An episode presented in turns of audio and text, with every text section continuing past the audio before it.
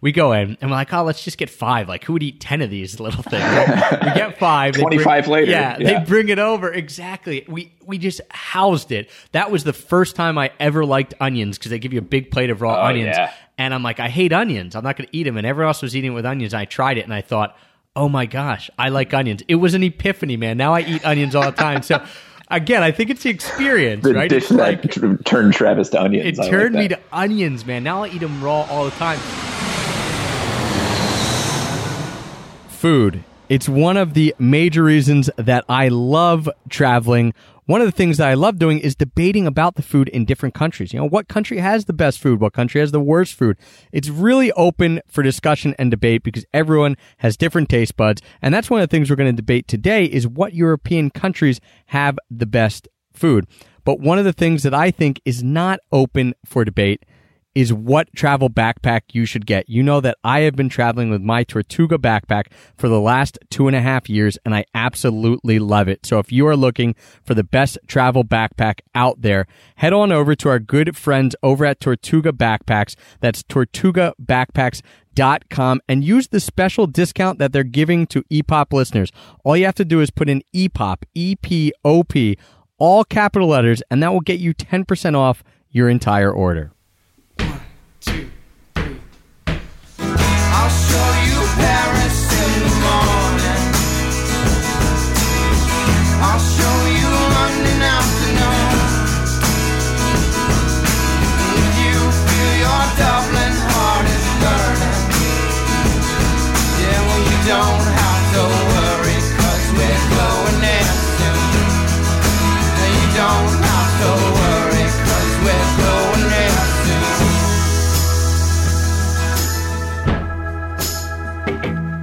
Hello, travel nerds, and welcome to the Extra Pack of Peanuts Travel Podcast, the show that teaches you how to travel more while spending less. I'm your host, Travis Sherry, and joining me today is someone who I've been talking and dreaming about food with for over 23 years. All the way back to the days when we'd steal Tastykakes out of Dave's pantry. One of my best friends and fellow food lover, Nick Hirsch. Nick, what's up, buddy? Not much, Trav. How you doing, man? I am doing fantastic. Both of us are halfway snowed in, right? Me up here in Philadelphia and you down there in DC. Yeah. Well, the the snow immediately melted upon landing. I guess it it was like 50 degrees the day after, so it's been a lot. Uh, it's been a little bit weird down here weather-wise. Yeah, I am super excited to have you back on because I was actually looking through. You've now been on, this will be the fifth episode of the Wow. Extra Pack of Peanuts podcast you've been on, but it's been a while because back in episode 110, we did the best winter destinations in Europe. I actually recorded that as I was sitting in Thailand by a pool, which is pretty funny. I remember being insanely jealous at the time. Actually, yeah, I was sitting on the exact same couch I'm sitting on now. so and then we did we did episode 97 and 98 that was back in october of 2014 we discussed our top 20 travel books. It was so long that we obviously had to split it, split it into two. And Yeah. the first time you came on we did uh, episode 83 you talked about what life was like as a foreign diplomat because you work with the u.s foreign service which was pretty cool. And i still get a lot of comments on that because people are you know interested in that. If you're a traveler and you're someone who enjoys seeing parts of the world that's a pretty cool gig for the most part right yeah, oh my god, yeah, and it only gets cooler and more interesting with time. But and I think a lot of people in the U.S. le- know fairly little about it, so it's always cool to talk about that job.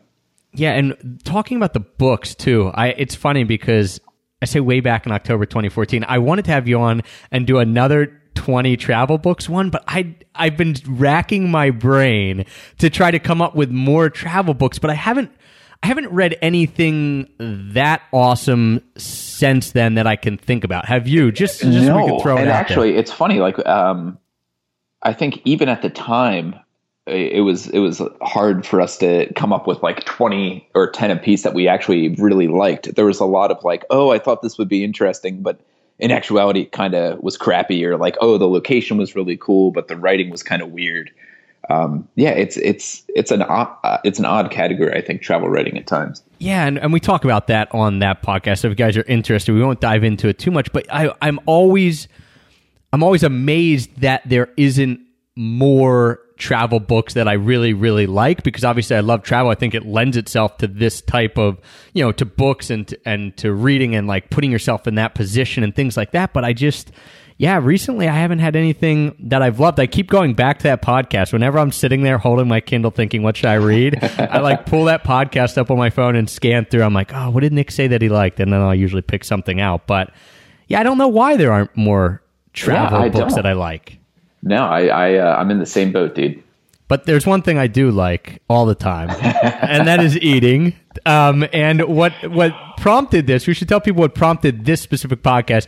We're going to be doing another podcast, so we're a little spoiler alert here, where we talk about our our top ten um, favorite international cities, and that'll be coming out a little after this podcast. But we were talking about that, and then I happened to see a Thrillist article. Which do you read Thrillist very often?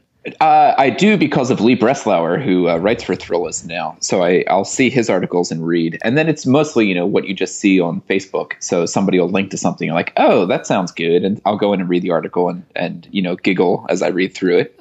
Um, it's always good stuff. Yeah, and I think that's how I found this one was our buddy Dave, who's the Tastykake guy, the one whose Tastykakes we used to steal out of the pantry. He was friends with Lee in college. We both then became friends with Lee, and Lee writes for Thrillist, and he sent me an article. Oh, you should check this one out. And then I fell down the uh, the Thrillist rabbit hole because all their stuff is so intriguing. It's always like, you know, the top 15 places to eat in Philly right now. And you're like, well, I got to click that. And then it's Yeah. like the top 12 new bars in Philadelphia. Like, well, I got to click that. And you just, it's You get prob- sucked in, yeah. It is. They do such an awesome job just, uh, you know, having all their stuff relate to each other. Um, great job, Thrillist. No wonder you're making a lot of money. And, uh, Agreed. And becoming so good. And their articles are funny. So I, I stumbled upon this one that said all 48 European countries ranked by food and drink. And I thought, and, and I remember texting you thinking, oh man, because I was sitting with Heather and our other friend Napkins. I'm like, oh, let, let's try to guess what the top 10 are for this, right? And I said, oh, I should ask Nick because Nick's kind of like the European expert. Um, and uh, and then we thought, well, this would just make a good podcast. So why don't we do it as a podcast? And uh, here we are. Awesome. Let's do it. So, first, what we're going to do, guys, is I'm going to read through all 48 European countries. I'll do it pretty quickly, but I'm going to give you what Thrillist said. And, and I quote, this is why we decided to do it as a podcast because Nick actually said to me in a text message, I, I can give this away what you said, right? Yeah, yeah, go ahead. said, I would say we know better than two or three writers who once went around Europe on a Eurail pass 10 years ago what the best European countries were. So we agreed. That's great. Now that you've sold it like that.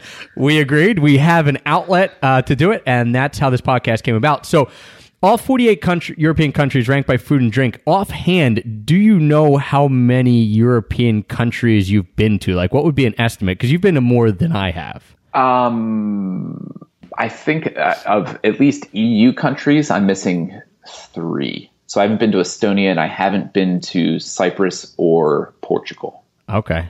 But so, I think and, I've been to the rest. and I've been to one degree or the other. Portugal, so I covered There we go. that. So, I mean, it is it will be a somewhat comprehensive list between the between the two of us. So here we go with Thrillist's article, and they do say that they haven't been. They've been to 39 of the 48 That's- countries. that's on this impressive, though. That's definitely impressive. And I think there's two or three writers. There's two writers on this. So, yeah, pretty impressive. Here we go. From 48 down to one. Nick, just throw in uh, your snarky comments as, as they come about. Happily. 48 is Vatican City. 47, the Faroe Islands. I don't even know where that is. Although I did, there was a New York Times article last year about how the Faroe Islands are like becoming a food destination. So I oh. haven't been there, but I've heard good things. Oh well, man! If if there's 46 better countries and they're a food destination, yeah. 46 is Montenegro, which we've both been to. 45 Andorra, 44 Monaco, 43 Liechtenstein. So you get a bunch of these t- obviously tiny countries. Yeah, and, and little countries that you know don't have their own food culture, but like, how can you say Vatican City is the worst city in in Europe for food when it's basically just Rome, which is like the best? So right. I guess is there even a restaurant inside I- like of there's Vatican one, but yeah, I guess that's the problem. Yeah. Um, 42 is Ukraine, 41 Kosovo, 40 Iceland, 39 Estonia, 38 Luxembourg, 37 Malta. And Malta, having spent a week there, I can I would say Malta's further down this list than than uh, 37. It's not the food was not too good. All right. 36 Moldova, which I hear they've got a lot of good alcohol there, but yeah, Yeah. food. the world's largest wine cellars apparently in Moldova, Right. but uh, I don't know about the food. And I had heard that. It must have been from you. Who else would have told me that, I- that I random European know. fact? 35 Lith- Lithuania, 34 Romania, 33 Norway, 32 Slovenia, 31 Slovakia. I feel like there they're just come on. Is 32 Slovenia and 31 really Slovakia or is that just a convenience thing on this? I think it's just a convenience thing. You know, this is all about the bottom 10 and the top 10, I imagine. And then the 30 in the middle are just kind of the random ones they threw in. I, I agree. We go 32 Slovenia, 31 Slovakia, 30 Serbia, 29 Belarus, 28 Latvia, 27 Finland, 26 Albania. I'm surprised Albania, like, that's just an odd country to, to plunk in the middle there above other countries. But hey, who knows? Yeah. Uh, 25 Russia, 24 Poland, 23 Macedonia, 22 Czech Republic. So we're starting to get into when you get in the 20s, some of these are, are pretty good because Czech Republic's got some good food there. Yeah, and it's you know it's basically a lot of it's so German, and then a lot of it's so Eastern European. It's it's sort of a good melting pot of Central European food, I guess. Yeah, I would agree. 21 Bosnia and Herzegovina. I'm, that's it's cool that they're so high. I mean, they have awesome food, but I think it's I'm surprised to see it so high. Yeah, 20 is Cyprus.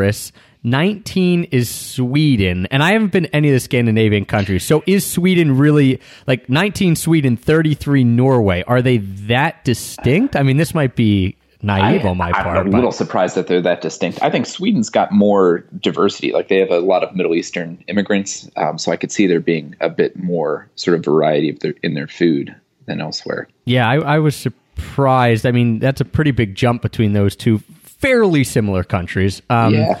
18 is Ireland, 17 the Netherlands, 16 Austria. Aust- uh, yeah, Austria. I'm, I, I love Austrian food, but I guess it is sort of one note to a certain extent. Yeah, 15 is Denmark, 14 Bulgaria, which I've never been to, but was actually when I read this list very surprised that Bulgaria was this high. Yeah, well, there's a lot of Greek food there, I guess. Okay. Um, but yeah, I, I'm surprised that it's this high too. Um, a lot of meat, grilled meat, and that kind of stuff. But hey, why not? Hey, here must here was probably the thing I was most surprised about. I thought this would be much worse, like much lower in the rankings, meaning a worse country. 13 the UK. And see, okay, here's my thought. Uh, obviously has a lot of diversity. You go to London, you could get any type of food you want, but as far as just traditional UK dishes, I mean the food is so bad. Yeah, I, but I think it is getting much, much better. And I think what they've done is taken a lot of their like traditional food, like the sort of rural English food, and really snazzed it up over the last ten or fifteen years. But yeah, Yeah. I agree. In general, it's it's kind of known for its crappiness, but I think it's they've actually, you know, there's so many immigrants. There's it's such a multicultural uh, country. I think they're really starting to to mix foods and really starting to snazz it up a bit. Yeah, and to me, that's that's probably the one country out there where it's it's a, such a huge tourist destination, but you mm-hmm. wouldn't go for the food. Like almost anywhere else in the world, that when you think of these major tourist destinations, you're like, oh man, awesome food here, awesome food. Like, you know, Thailand, Paris, Italy, stuff like that. Right. It's funny that UK is probably, if you were to go down the destination of most touristed areas, probably the place with the worst food, unless I'm missing something else. No, I, I, I think that's that's totally totally right. But it does seem like it's the last couple years. It's really sort of reinvented itself in terms of food, and you're starting to see a lot of like French and Italian chefs go there and open restaurants and really become ex- successful. So who knows? can't hurt. I mean, I like going to that to the UK overall. So there we go. Yeah. Um, twelve San Marino. I. Any thoughts? San Marino, a I mean, tiny country, being ranked this high. Yeah, and it's I guess it's what what really recommends it. It's just that it's you know in the middle of northern Italy, which is like one of the best food places on earth. So maybe that's what does it. I'm not sure. Yeah, eleven is Greece. I actually thought Greece might be ranked. I mean, 11's pretty high. I thought they might be ranked a little better actually, um, since Greek food is, you know, pretty world renowned. Um, yeah, and pretty good stuff. I Yeah. agree. 10 is Hungary. 9 is Portugal, which you can't comment on. Um, which is still su- you won't let me. super surprising to me that, uh, yeah, that you've never been to Portugal of all places. 8 is Switzerland. Seven is Croatia. Having going back, having lived in Switzerland, are you surprised that it's that high? Yeah, I it should not be eight. I would put it somewhere in the twenties. That's another country that, with the UK, you know, obviously a huge tourist destination. Their food is not bad, and you can get really good food in Switzerland. But traditional Swiss food, Yeah. yeah, I mean, I mean, they they list it on here. They say cheese and chocolate, like, is why they rank it that high. So I guess okay, there are specific things that are really good, but as as a culinary destination, I would never say like you got to go to Switzerland. Right. I, I would agree with that. Um, seven is Croatia. Yeah. which might come up again. Uh, six is Belgium. Five is Germany. Four is Georgia. Oh yeah. That This- that might come up again too. Okay, this was very surprising because I've never been to Georgia, but you speak very highly of it, so I was Oh, thinking yeah. that might show up on a list. Three is Spain. Two is France, and one is Italy. You know, like uh, we mocked it before, but going through their top ten, they're uh I think they're other than maybe like Belgium, like what's Belgium doing on there? Um, I guess chocolate, but otherwise, yeah, that's that seems pretty good to me. It it seems like a, a list that someone would put together also if they didn't really know. Like if you hadn't been to all the countries, you know, your your guesses would be like, oh, Spain, Italy, France. But you know, that's because they like just because they're the obvious choices doesn't make them the bad choices. So I agree. Right. There's I think there was a good mix on this list of kind of obscure places like like Georgia. Like I've never been to Georgia. Um, I don't know anything about the food, so that's on there at number four. You know, you have Croatia, which is kind of a little bit of an outlier. Um, Hungary, you know, stuff like that, mixed in with kind of, I guess we'd say, the big boys of European food. What was the most surprising one on that list for you? Um, If you could think of one, I was surprised that Belgium and Switzerland were in the top 10. I, you know, I don't think I'd, I'd have a horrible meals in either country, but it's just sort of, you know, it's a lot of like cheese and potatoes and I guess chocolate in both of those countries, you know? Yeah, I, I also for me Switzerland being ranked number eight was definitely the the most surprising, and then the one that I thought was the worst ranked. We'll get into that because this actually made my my top five list. It was in the 30s for their list, so that to me was the most surprising. Uh, you know, I can understand why they said it, but to me it was it was much better. The most surprising, worst ranked place. So. All right, we've gone through Thrillist's list. All right, we've gotten we've made some comments on the uh, 48 countries, some most of which we've been to if we, we combine our powers here. But now I want to hear. We're each going to do our top five places in Europe. This wasn't as hard as I thought it was going to be for me. Like it was easy. I, I originally thought that it was going to be hard. Like I would have to go to 10 places because there were so many places I wanted to list on here. But I actually, when I started paring it down, I found it fairly easy. What did you think? Was it easier than you thought? It, it actually, it, yeah, you're right. It totally was. I mean, I think the top three kind of, you know, are obvious to everyone who's ever eaten in their entire lives, you know? Um, and then there's always like one or two outliers that people like from personal experience, you know? Uh, we'll get into my list when we go through it. I, I threw a few curveballs there because I wanted to be, I guess, contrarian. But let's go with your. Let's start with you, and we'll count down from five to one. So, what is your number five country for the best food in Europe? So this is where I totally align with Thrillist. I love Georgian and like Armenian Caucasian food. Um, it's just fantastic. And actually, if you've traveled anywhere in the former Soviet Union, it's those are the best restaurants to go to. I mean, the best restaurant in Kiev is a Georgian place. Some of the best restaurants in Lithuania were Armenian places. You know, it, I think the Caucasus is this perfect mix of where like the better aspects of Russian food, whatever those might be, um, meets with like the awesomeness of Middle Eastern food and Iranian food and Turkish food.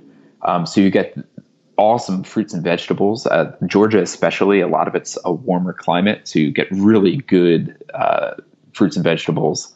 You have awesome meats like the the grilled meats, um, really good like goat and and lamb and mutton, that kind of stuff.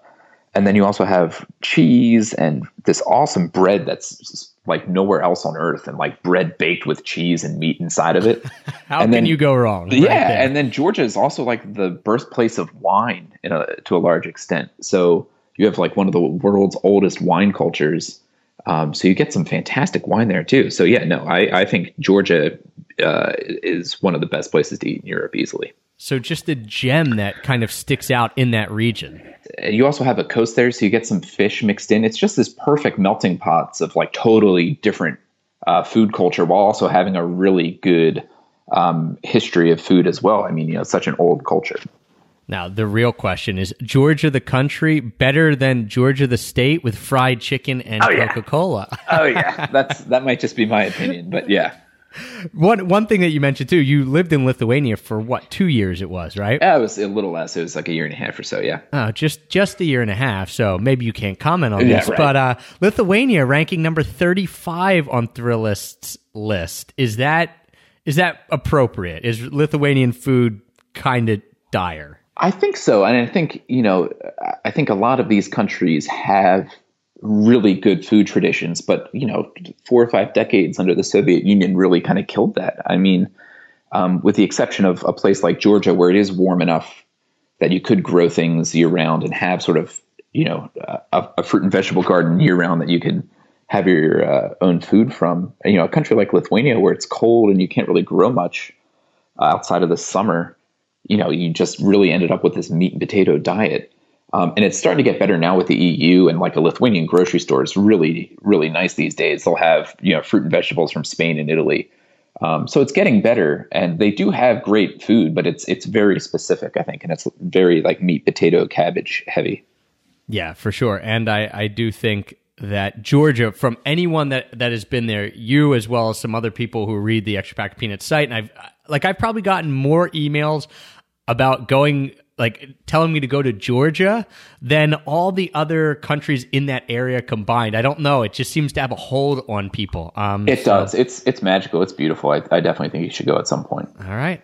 Get that plane ticket. Here we Yeah. go. Down to Georgia. Um, my number five, this is where I throw kind of a curveball out there. It, it could have been France. It's not going to be France. Uh, I love the pastries and the bread, but to me, like, French cuisine is like that hoity-toity, really nice meals, which which are usually generally pretty good, but not exactly my style, I guess. I mean, they're good, but I don't want something that's like an ounce big of meat and it cost me like $50. So, uh, not putting it on there for that reason. Could have been Austria. Love the food in Vienna, but Austria is very much like my number five. And then I also left Spain off, which, um, yeah, I like Spanish food overall, but I couldn't point to a specific like when I was thinking of this, I couldn't point to a specific thing that I really loved about Spanish food or even a specific dish. Like when I go to Spain, I enjoy it. It's good, but I don't feel like I would travel there just as a food destination. And I can't think of like, oh, what would be my number one Spanish dish? Like so that kind of I don't know. I, again, all three of those are decent countries, but my number five, the one that, that snuck on this list, was um, Germany. And I, I don't know. We may talk about this. You've spent a lot of time in Germany. For me, there is a lot of obviously you can get anything you want in Germany because you know very multicultural cities, especially Berlin. The food in Berlin rocks. Um, you know, I just had amazing uh, Middle Eastern food, amazing everything in in Berlin, and uh, I loved when I was in Munich and I was there for Oktoberfest. So that probably sways the decision making a little bit, right? It's like when Yeah. we talk about travel, like it's it's it's the experience maybe and the people you're with even more than like where you are. But the huge pretzels at Oktoberfest and the bread is really good in Oh, Germany. man, yeah. Yeah, I, I, even though I'm trying to cut down, trying to slim down and stay away from the carbs, I mean, Germany, carb heavy, but awesome. So um, I think that coupled with the amazing atmosphere when I was in Munich for Oktoberfest and the great food in Berlin, that's why Germany's number five on my list. No, I, I totally agree. And I think Germany is such a big country with so many influences from outside, and especially with the Turkish influence these days.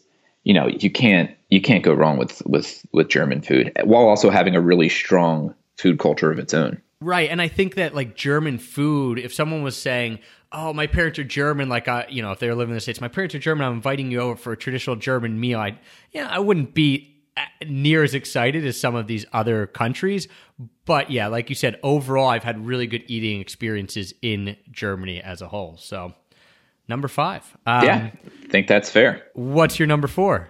So my number four is uh, is actually France. So I I do love French food. I I think for Americans with French food, it, it's hard because so much of French influence has leaked into our food without us even really realizing it. Things that seem weird to us when we hear about it are things that are actually we've been eating our entire lives. You know, does that make any sense? The way like our sauces are built, things like mayonnaise that sound kind of disgusting, but which everyone uses all the time. Like that's all that's all actually French food, um, and I think it's just really sort of seeped into American life without us even really realizing it. Um, what I really like about France, though, and Marissa and I were talking about this, and she pointed out like just French grocery stores. So I I've been to French restaurants that I really liked. I've been to a lot of French restaurants in France that I wasn't as impressed with, but France makes you feel like a better cook. Like if you go to the grocery store and you buy the ingredients to make the same thing you would make in the states, and then you go home and you cook it, it's somehow so much better. Their ingredients are better. I mean, it sounds kind of weird, but it's totally true. Um, if if you go to a, French grocery store and buy bread and butter and go and eat it on a park bench, I mean, that can be like a life changing experience. Like that, it sounds so stupid, but like French butter with like the sea salt in it and good French bread, oh, you can't beat that. I I would have to agree, and that's if I was going to put France on, and and I probably could have, I should have, maybe even, but this. Damn it! This is my list, man, um, or our list. Um, but I agree. Like that's what I do love about France. Like I, sure, the awesome, really expensive restaurants can be hit and miss. You know, probably more hits than misses overall, right? But the yeah the the baguettes like this what heather and i would do when we were in paris and we were there for 10 days. We didn't want to like run through our whole life savings in 10 days. So we would go to a little baguette place get baguettes get some meat from the grocery stores you're right about the grocery stores everything is I, I think in Europe in general, but especially France, it, the grocery stores aren't usually as big, and it just everything seems and probably is fresher, and you don't have as much selection, which is a good thing because then you're getting fresh things instead of prepackaged stuff. And we would go and we'd get meats and and cheese and grab a bottle of wine from the grocery store and we go sit on like you said sit on a park bench go to luxembourg gardens go to the eiffel tower and those were definitely the best meals that we Yeah, had it's incredible. in france and the wine too like I, i'm sure they do a good job of just keeping their best stuff there but you know we went to like the french equivalent of like a walmart so like not the place you'd expect to find the best stuff and they had this four euro bottle of burgundy so made from like pinot noir grapes which was one of the best bottles of wine i've had in my entire life. I think we bought that store out of that kind of wine and it was just fantastic and uh, yeah i it, france never ceases to amaze me for that and i think especially in Paris, where you know, as as an American who doesn't speak French, I'm not really going to know the best restaurants to go to. I mean, no matter how hard I try, I think there would be this level of of French cuisine I could never have access to in restaurants. Um, uh, but the, just the grocery stores and the quality of the markets and what you can get there is is really hard to beat. Agreed. I, I your point of going to the grocery store that that might be the country with the best grocery stores. That could be Mm-hmm. that could be a whole nother podcast because I love going into grocery stores. It's one of my favorite things to do when I'm traveling. Oh Um, yeah, you you, know, sound it- like John Hirsch now, but yeah, the man is- lives for outdoor markets. it is. It's so true that um the the grocery stores there are fantastic and and um yeah the wine is so cheap and so Mm-hmm. good and I'm not even a wine drinker so this is coming from someone who wouldn't even be able to tell you what a Pinot Noir was. I assume that's a red, but I I don't even know, man. I don't It know is. anything. It is. um Noir, yeah, I, I kind of knew that. So anyway, I I I have to give it to you. Um, you've made a very good case for France. I'm actually surprised that France. You know, I think for most people, when you're talking about one and two, there's two countries that are up there battling. Obviously, France is usually one of them, not on our list. So that's kind of interesting. But yeah, I mean, I would never tell someone don't go to France if you like eating. it's just for me, it's a different style, and uh, it's not those upper level restaurants because, like you said, I, I either can't afford it or I don't know. Yeah, you just don't get. know where to go. And Yeah. I think there was, you know, you, you hear about like the rankings of the best restaurants in Paris, and I would never be able to get a table there. You know, Right. it's just not how it is. But yeah. the the yeah the bread and the butter and the cheese and the meat and the wine. I mean that does it. My number four is is going to be is a little unique, and I think you're going to be happy about this. Hopefully, you're going to be happy about this because this could be your future home um, Oh. fairly soon. And my number four is Bosnia and Oh, wow. Herzegovina, and I'm throwing it a little curveball here, and I've only actually been in Sarajevo and Mm-hmm. Mostar, so only those two areas of Bosnia, which I mean it's a pretty small country. So yeah, that's, that's not- a good representation. there's not that much more to see. But A, I was surprised by the country overall after you told me to go. I love that country. It was, I think I said this to you before, and I said it on the podcast. The countryside actually reminded me a little bit of Switzerland. I mean, you don't have as dramatic of the mountains, but the rolling hills and, and the and the cottages on the hillside and stuff like that. I was blown away by the natural beauty of Yeah, of it's the a country. gorgeous place. Yeah, it really is. And um, I could see that becoming, you know, one of those places that becomes a fairly big tourist destination in the next 10, 12, 15 years, maybe even sooner, but gaining some steam there. Um, Agreed. And- but for me, the eating, the reason I loved it so much, and it, it does boil down to really just one thing. I think I know where you're going. Uh, this is the ćevapi there. Oh, And, yeah. um, so ćevapi, explain ćevapi, Nick, to to people who don't know what it is, because it's like their fast food, but it's just so good. Yeah, so it's like sort of like uh, the size and texture of a breakfast sausage without that kind of spice. So it's usually made from beef, since most people in Bosnia are Muslim. So it's these little beef sausages, and you buy them what like um, Five, ten, or yeah, fifteen. Yeah, packs of five or ten, and then you usually get some like Bosnian pita style bread, so like this fresh baked thin bread and a, a spicy uh, pepper dip, um, and just that and a cold beer. That's wow, that's more than enough. Yeah, and so we had gotten there, and, and we've been told to eat ćevapi, right? And I don't know what they're called. You're gonna have to learn this when you move there. But like a ćevapi store is called like a shavaparia. It's not that, but like you know, that, it's this long word that I can't pronounce. But they're all over, and, and some of them are just little stands, and some of them are little restaurants. And we went to one the first night, and we're like, "Oh, this is good." It's like those brown, like you said, brown and served sausages. They look like they're better than that. And yeah, they get the pita, and then they had the uh, like a cheese. Like sometimes they have a pepper thing, or they have like a, a cream cheese, like a, a Yeah. thicker cream cheese.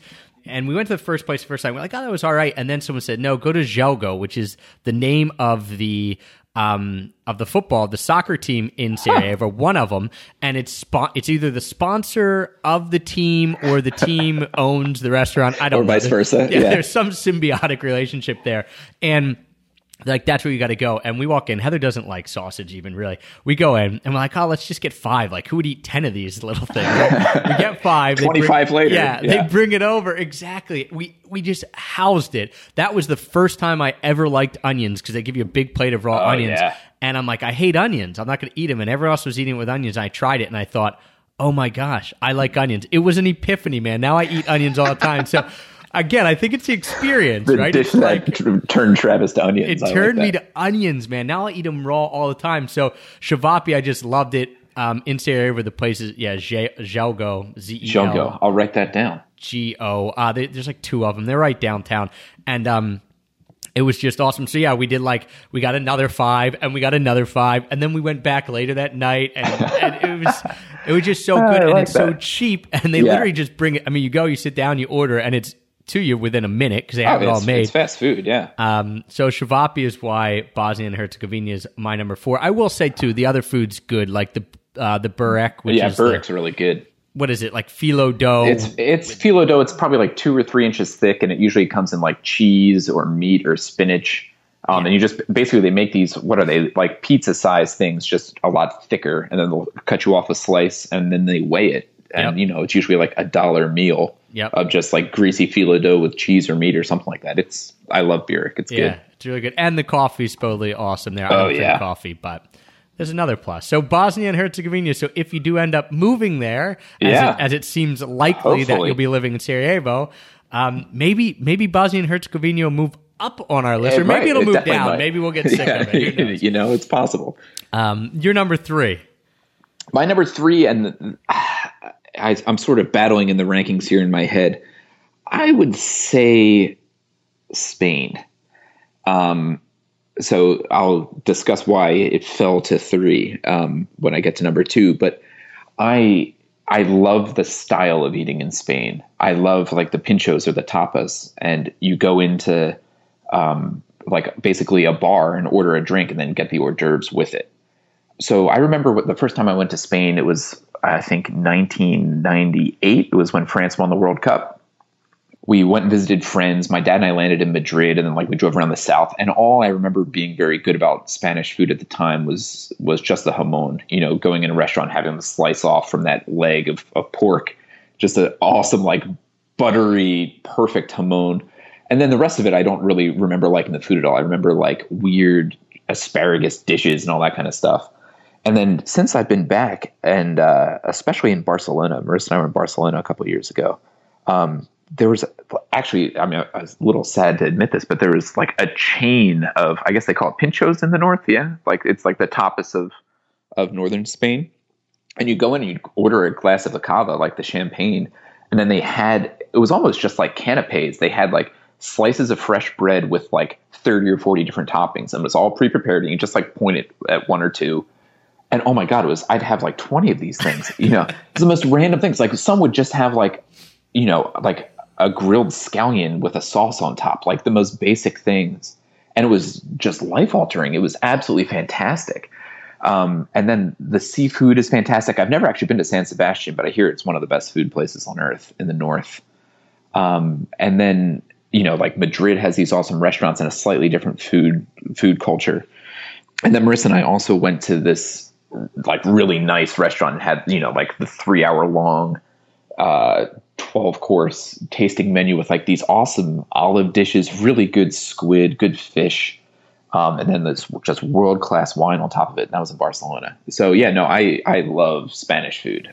Yeah, I would I would concur that Spanish food is definitely um, it's awesome. I, I, again, their style of eating, the fact that they eat all day long is something that I absolutely love. And then they they you know when you're done eating, you have to go take a nap. Um, how can anyone hate on that? But um, yeah, overall Spanish food is good, and I do love again kind of that that easy style like we were talking about with french food obviously you can go to, to high-end spanish restaurants now it's not known as much for it as france is no, nowhere in the world probably is um, for their high-end restaurants but i like the hey let me get some let me get a bocadilla. Like, let me go get just a piece of bread with random meats in it and and eat that and walk around. Let me get those little basically um like i guess they're I, I, don't know like the bruschettas like you were saying little pieces of bread with random stuff on it um finger foods uh, yeah spain has got some pretty awesome food in its own right and the seafood when you get to the yeah, coast seafood is fantastic is is really fantastic i think the thing that holds spanish food back a little bit and maybe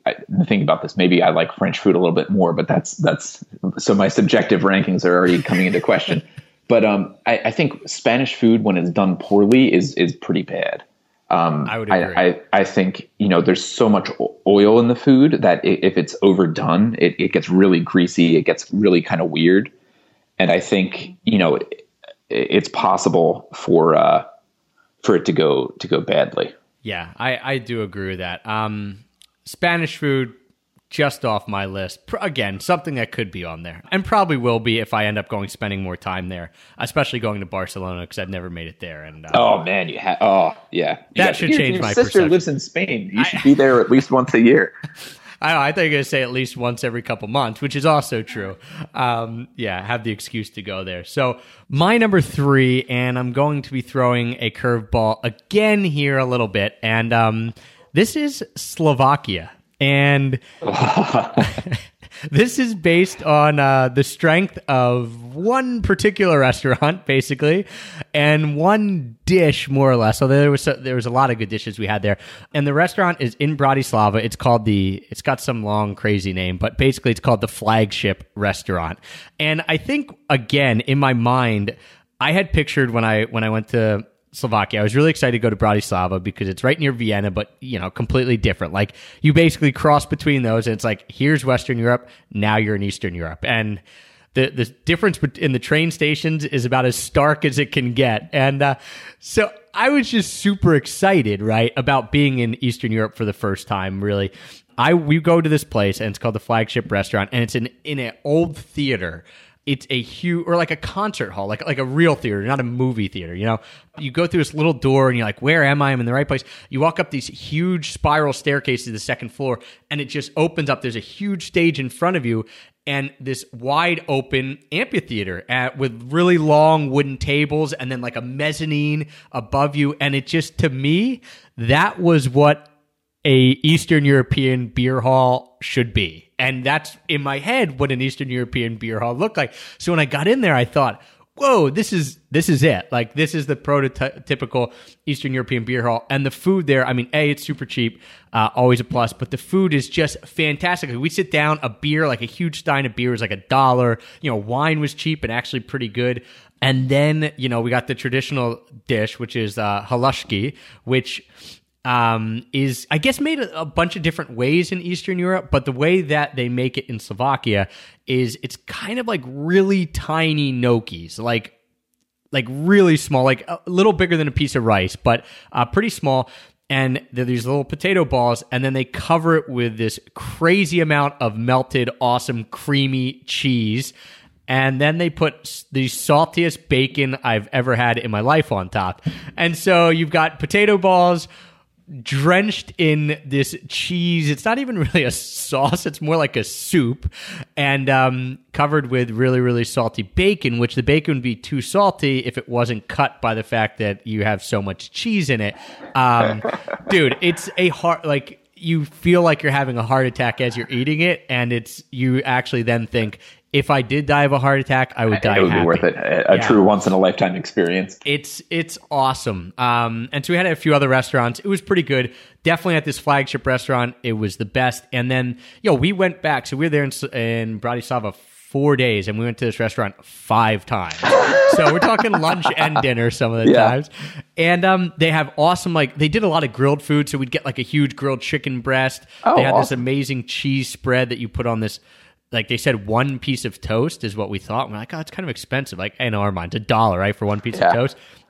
No, it's like a loaf of bread and like a vat of cheese spread. um, and they had the probably the best grilled vegetables I've ever had in my life as well. So you have to eat some veggies, even though they're drenched Yeah. in oil, as you're eating the halushki because you know you're counteracting. I just love the Slovakian food. So to me, when I was reading Thrillist's ranking, and they had it, you know, in the 30s, I thought, man, Slovakia deserves more credit than that. Yeah, and that's what I like about accessing travel through food because you do get these like one or two meals that totally change your perspective on a country, you know? And it especially Slovakia, I heard you say that and was like, "Oh my god, what is Travis talking about?" but I could see through an experience like that, especially multiple experiences like that, how that would totally change your mind about a country, you know? Yeah, I that and that is the thing. Like, do I know much about Slovakian food outside of what I ate at that restaurant? Not really. Maybe that was just an exceptionally good restaurant, which it was. But overall, yeah, that that is my experience, right? And um, I'm sure Slovakian food, like, yeah, isn't known for its inventiveness and stuff like that. But you go there and uh, you find, and we love trying different restaurants. But when something's that good, we're like, let's just keep going back and going back. And um, Especially in Slovakia, where you know it's probably not going to be able to compare with with something that's that good, you know. Exactly. So Slovakia, my number three, and if anyone is in Vienna, it's worth the day trip to go over to Bratislava, and we'll talk about Bratislava maybe in another podcast. But um, it's worth it to go to Bratislava because it's an awesome little old town, but it's also a really different feel. And you've always been a big proponent of Eastern Europe and been the one who kind of talked me into it. And um, I love it. I just love that it's it's grittier than Western Europe and it's just a diff- a whole different vibe from what you get when you go to the Spains, the Italies, the Austrias, the Germanys. Yeah, it, you know, there's an edge to it, which I always like in, in travel, and I think you definitely do too. And yeah, it- what always has amazed me is I think Bratislava and Vienna are a perfect contrast. You know, they're like an hour apart from each other, and they're worlds apart. You know, it's it's pretty crazy. Yeah, it really, really is. So uh, Slovakia, number three, another curveball. So we got Bosnia number four, Slovakia Yeah, number three on my list. I, Not I like what it, people expected. Yeah. Um, getting into the, the big boys now. Uh, what is your number two? So my number two is Croatia. All right, me I- too. so we might as well do this together. Yeah, that's good. At least we lined up on this one. And I think Croatia for me is is very much what like Bratislava and and Slovakia was for you. You know, it was the first place I went in Eastern Europe. I'd been in Italy, and my brother was like, "Oh, let's go to Croatia for a few days." So we went down, and you know, I was amazed that we'd left basically Venice that morning, and by the afternoon we're in uh, in Istria, like the peninsula in northwestern Croatia, and it felt very Italian to a certain extent, but then felt like something I'd never felt before, you know. And my God, like the food there, I just love it. Awesome seafood.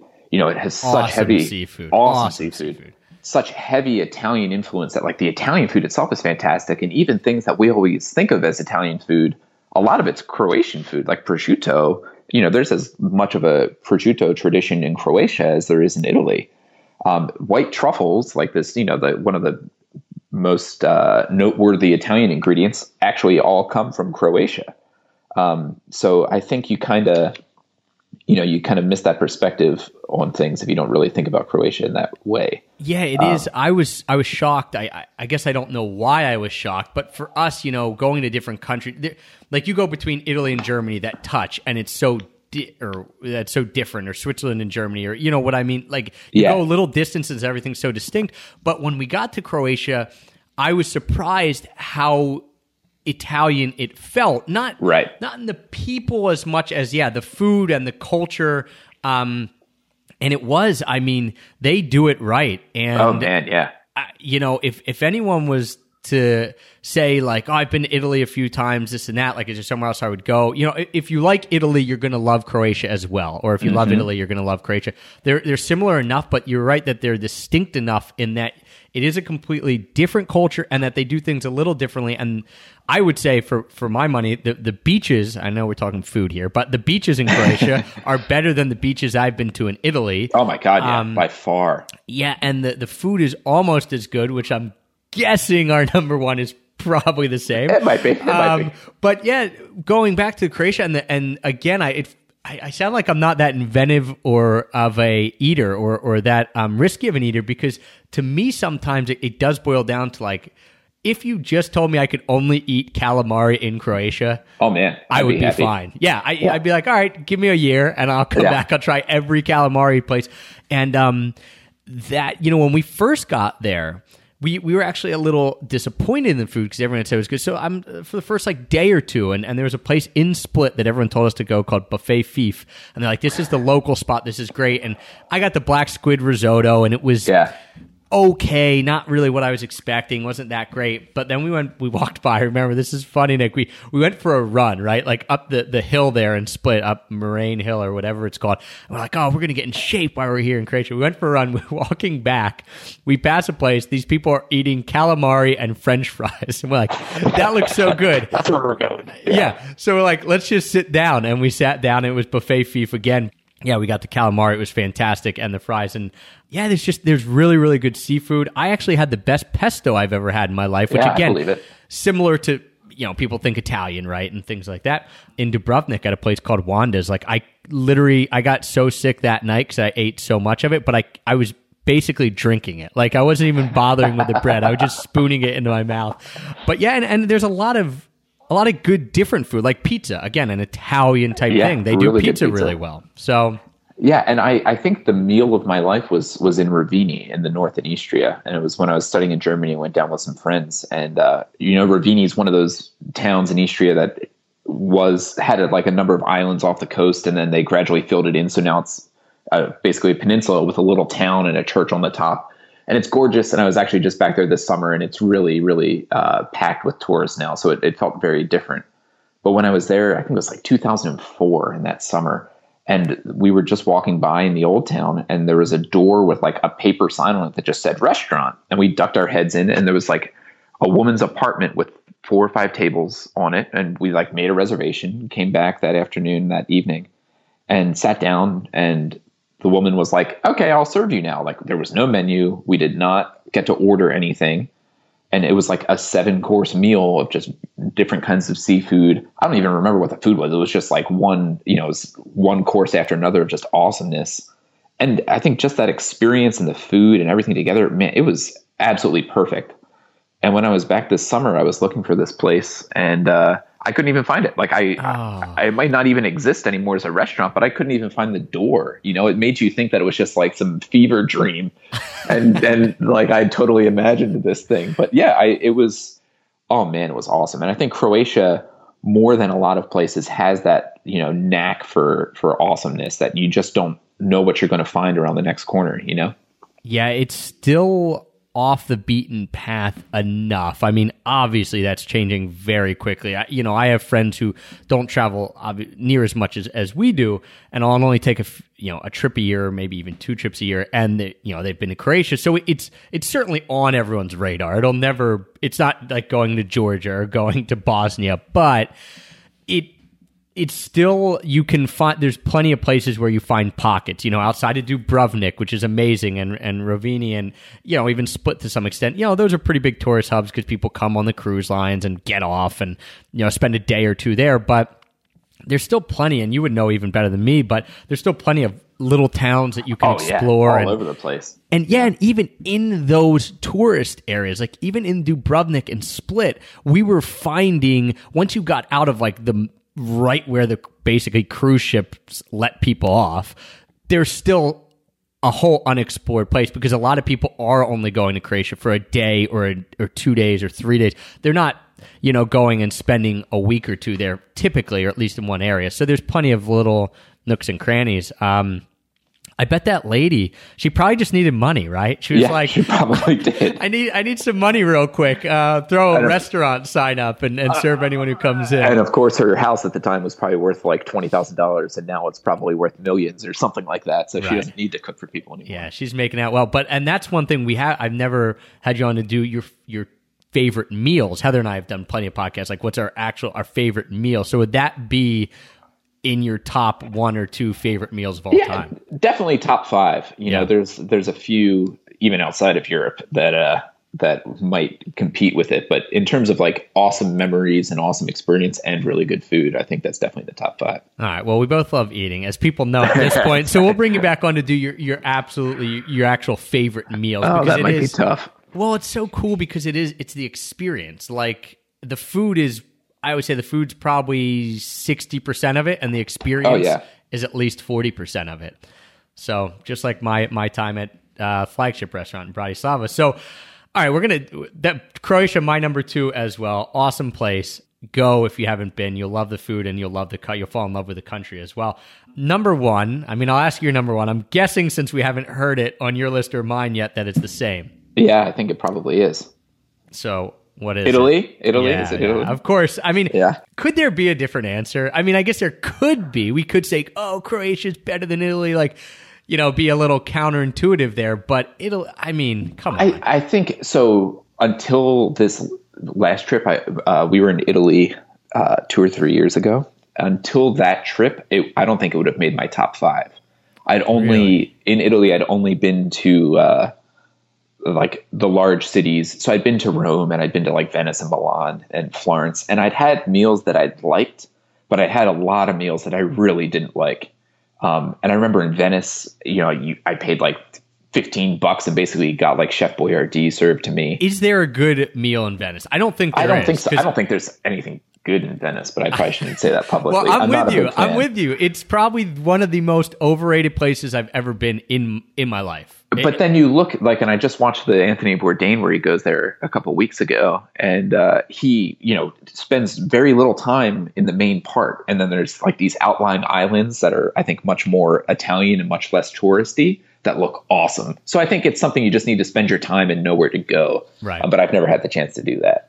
I, I would agree, and and everyone I talk to about eating in Venice is always says like, oh, it's only overpriced tourist places. So I, I had a decent meal. Like we spent four days there, and that's a lot of eating for us because we're eating out every meal then. And I I can only remember one decent meal, and the others were like you said, definitely below average and overpriced. Yeah. But, that said, yeah, we're not talking about the bad parts of Italy or, or the bad meals. That said, um, it's number one for a reason. What are some of the places that you've been or the meals that you've had that? Why is Italy number one for you? so I really like Italy for like this concept of agriturismo, which they do better than anywhere else in Europe. Where you go and it's basically, and they're- actually have an awesome website. I'm sure I've told you about in the past, where they break it down by states and regions of Italy, and it's basically then just like a bread and a bed and breakfast, but that also serves dinner.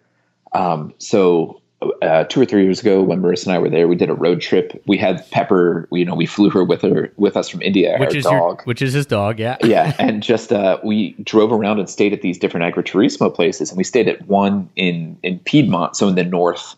It was basically like you know uh, this old castle that a family had bought in the '90s and had gradually refurbished, and uh, you know we had dinner there our first night, and again, no menu. It's just like four very basic courses with the wine that they grow on their you know their uh, in their own vineyard and um, oh my man, it was just fantastic. Like just wonderful uh, risotto, awesome pasta, really good meat. Um, so we did that in, in Piedmont, and then we also did it in uh, in Tuscany, and not really inland Tuscany, but more out towards the coast. and we just stayed basically in like a people's house, and they had apartments there and uh, cooked for us. And what was awesome was that you know the, I think the agriturismo restaurants for dinner were only really open like three or four nights a week, and uh, we got there and they were actually going to be closed for the next two nights, and we were a little disappointed. And we're like, oh, you know, well, where's good to eat around here? And I guess it was March or April, so it was a little bit of the off season, and they recommended restaurants like you know, not in that same town, but two or three towns away that we'd have to drive to. And those were two of the best restaurant experiences of my life. I mean, in Piedmont, they sent us to this town that was two two or three towns over, and we drove there and parked in the square.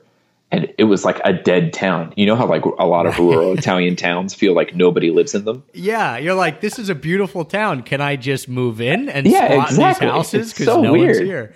And um, so yeah, we went to this town and like found the one place that had a light on, and it was that restaurant, and it was this like subterranean cavern, and oh my god, it was fantastic, like steaks and some of the best food of my life. And then again in Tuscany, we uh, when the when the agriturismo was closed, they sent us to this seafood restaurant inland, so it was like forty five minutes from the coast. Nobody was in this town. It was like one of those little Tuscan hilltop towns. Um, so the last place on earth you'd think seafood would be good, and it was a husband cooking in the back, and his wife was the waitress, and no one else was in the restaurant. And they basically had this policy of we serve eight courses. I go to the market, or the husband goes to the market every morning, sees what looks good, comes back and cooks eight seafood courses, and you tell them when to stop. So Marissa made it through like six courses, and I, of course, was not going to say no to food, and I made it through eight, and it was I don't even know how to describe it. It was like all sorts of random fish, all sorts of like different styles. Oh, yeah, that was one of the meals of my life too. It was just fantastic. So now we don't have to do the podcast. Now we have three of your Yeah. top five meals right now. Exactly. I, I'm with you. I think you hit on it really well.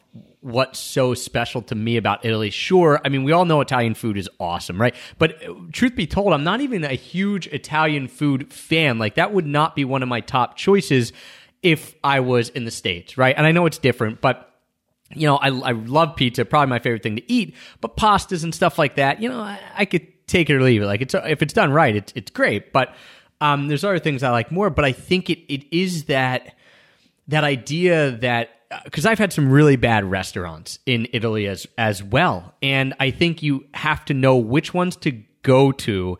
And that idea that, you have these agriturismos or these or these tiny towns or these small restaurants where you know you wonder like how do these stay in business half the time you're going in and they're they're you know it's not expensive and they're giving you these awesome meals but if you know where you're going and this isn't to say that you can't like wander around Florence or Rome and find good spots because we did but they're the good food is done so much better oh, it's than anywhere incredible. else Yeah. in Europe. So if you get that, which you know, and again, that comes from asking locals. Like when I recommend restaurants, it's all from like we'd stay in Airbnbs or apartments in your uh, in Italy, and we'd ask the locals, and they'd give us recommendations. And there was one that like Madonna ate at that they gave us as recommendation wasn't that great in Florence, but everything else, like the best pizza. Uh, Heather swears the best pizza in the world. It's it's up there for me. There's this place called La Focaccia in Rome. We never would have found it. You know, we stayed at this at this apartment. This guy barely spoke English, but he just said like this is where we go for the best pizza. And it wasn't anywhere near his apartment. I mean, we're talking like, you know, like a 45 minute walk and uh, through like Rome, like all on the other side. Yeah, side. near And- enough. Yeah. Yeah, and it was amazing. And then, as you mentioned, in Tuscany, we we were we rented a place on Airbnb, but it was like an agriturismo. They had renovated this old barn. People have heard us talk about it on the podcast. I'm sure we will link it in the show notes because we did a whole post about it. But Francesca and David, we stayed at their place for three weeks, and the food they cooked us there was, you know, we weren't even expecting them to cook it because they they, they didn't operate that way. It was just a singular apartment, but they kept saying like, "Why don't you come over for dinner tonight? We're going to do this." And and then like it came to like every other night they were having us over for dinner, and we're talking crazy barbecues and and ribollita, which Oh, is man. Yeah. and like they had us make pizza. They taught us how to make um, classic Italian pizza in their pizza oven, like and their outdoor pizza oven. That was I mean, that food was incomparable. And it, and it was only found because we were in this one place with these people. But I think you get that a lot with the people who open their homes up to people. They're just normal people know how to be incredible chefs. Yeah, and I think that's part of what's awesome about Italy too is that when you are out of the cities and it's not like this direct commercial transaction where like the heart and the generosity of people and it sounds kind of cheesy but you notice that in Italy I think more so than other places in Europe And I think because in Italy, so many tourists come that it's you can easily just do the tourist stuff, right? Like these other places have that same vibe, but there isn't as much of a tourist trail. Where Italy, you're talking, I mean, this is as touristed as you can get. So when you get out of that and see the other side, it's such a distinct difference. Exactly. And I think they notice that too. I think they they like you know, most of these places that you go to in the middle of nowhere in Italy, they're not used to seeing random Americans wander in and, you know, tr- want to try everything. So I think they really appreciate that. I, I totally agree. And I think two other things that, well, I have to mention my second favorite uh, restaurant of all time is a place in Florence. It's just a sandwich shop called Al Antico. So I do a thing, Nick, where like, you know, we rate it out of a scale of five, right? Restaurants you've been to. And I, I literally only have three restaurants I've ever rated like a five. And Al Antico is one of them. Yeah. Um, and it's this sandwich shop in Florence. I think this is really highly rated on TripAdvisor. I think this is the one that we found on TripAdvisor because it's, it's like number one in Florence, which you know is saying a lot, and then it's like number one in the world or number three in the world. Um, but just the sandwich shop where I mean, Oh, that's awesome. five euros. This sandwich is as like it's two full meals. They have a self serve wine bar. So if you're in Florence, head to Antico. But I also love that they do like the gelato is to die for, especially in Florence Oh yeah. for me, I had pretty good gelato everywhere, but in Florence, I thought, and maybe it's because I spent Florence more the time there. Yeah, I thought it was the best. And then I love the idea of aperitivo, which is like Italian happy hour, and you go and buy one drink for like five or six euros, and then they have a crazy spread of food that's like a free for all. So that's an easy way and a good way to eat really cheap in Italy. We'd hit that up quite often, um, like when we were in cities and stuff. Yeah, and I think you know part of what's awesome about these countries in France and Italy and Spain is is eating as as they do there. You know, and I think especially in Italy where it is so course based, and you know you need to eat the pasta at this time in the meal, and then you need to eat the meat at this. You know, it's it's very specific. And I think a lot of Americans go and want to be like, oh, I'll just have that pasta then and do this then, and it, you kind of lose something, you know. And I think sort of just following your waiter's lead a lot really makes a difference. Well, and I um, think I think as well taking the time, like we're so used to eating fast, like oh, I'm going to go and I'm going to get lunch. I'm going to be out in 45 minutes.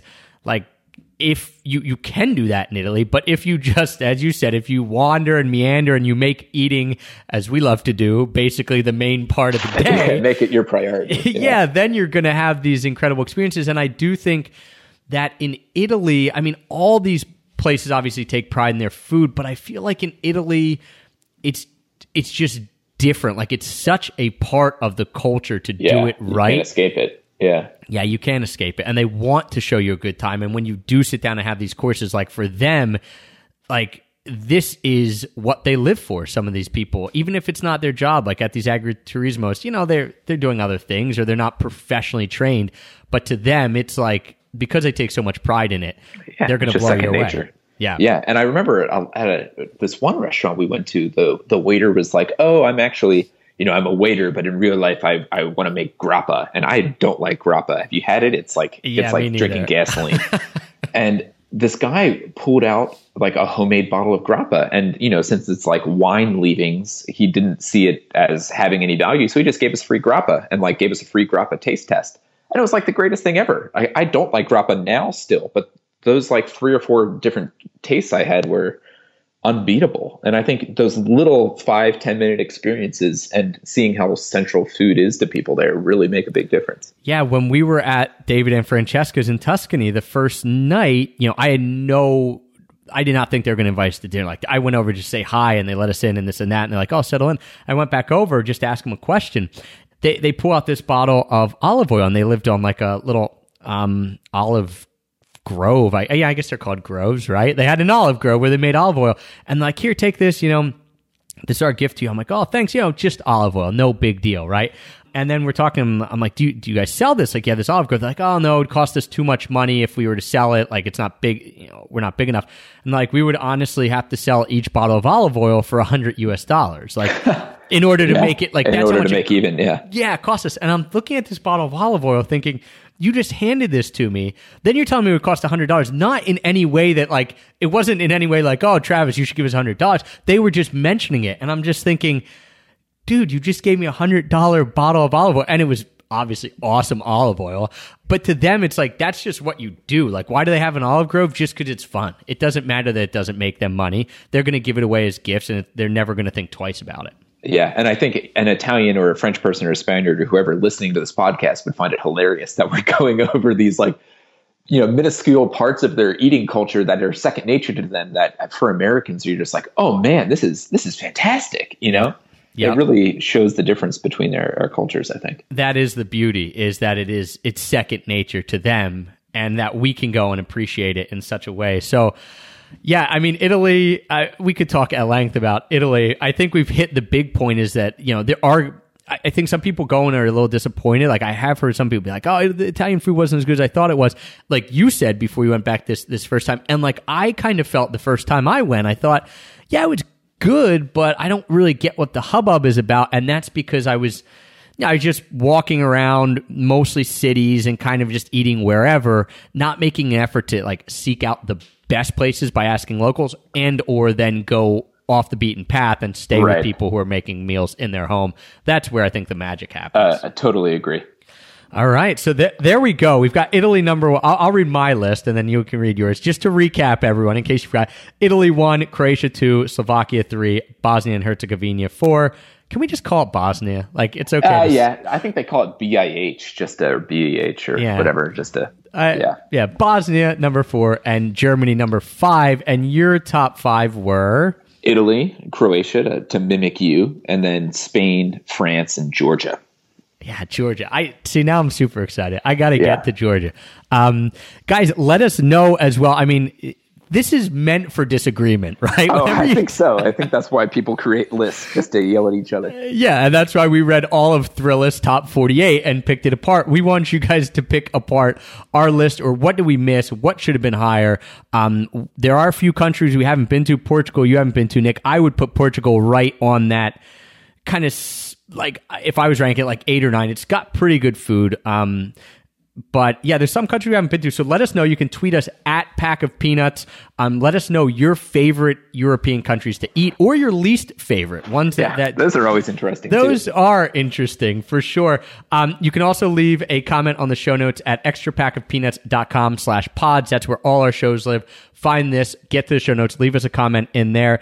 And if you're looking for other podcasts to listen to, uh, if you want more about Europe, Nick and I did one Best Winter Destinations in Europe, episode 110. So if you want to sneak out of the U.S. right now and go somewhere, or you're just planning for next year or in the future, check that out. And we also did um, episode 97 and 98, our top 20 travel books. So if you're a book nerd like us, um, get in there, uh, check out those books. And spoiler alert, we'll be releasing another podcast very shortly about our top 10 cities in the world, which we're actually going to record this same day, but it won't be coming out until a little later. And I'm sure we'll be talking food on that as well, Nick, because that yeah, maybe once or twice. yeah, that plays a big role in if I like a place or not. I want to give a shout out to our sponsor, Tortuga Backpacks. If you guys are looking for a good travel backpack, head to tortugabackpacks.com. Use the promo code E EPOP, E-P-O-P, all capital letters. That'll get you 10% off your order. And don't forget, if you want to hop on our email newsletter list, all you have to do, if you're listening on your phone, pull out your phone, text peanuts to 33444. That will automatically subscribe you to our email newsletter list, and you will be getting all the new stuff that's coming out. We're doing a lot of cool stuff with Frequent Flyer Bootcamp, and we're also starting a new podcast that's related to your specific travel questions. So, all that you'll find out through our email newsletter list. Text peanuts to 33444. Nick, there's no one else I'd rather talk about food with than you, as Totally evidenced agreed. by the hour and 10 minutes that we uh, we just It talked about by. only food. So, thanks for coming on. Happy to do it, Trev. Awesome. Thank you guys for joining us today. Thanks for the continued support as always. And until next time, happy free travels.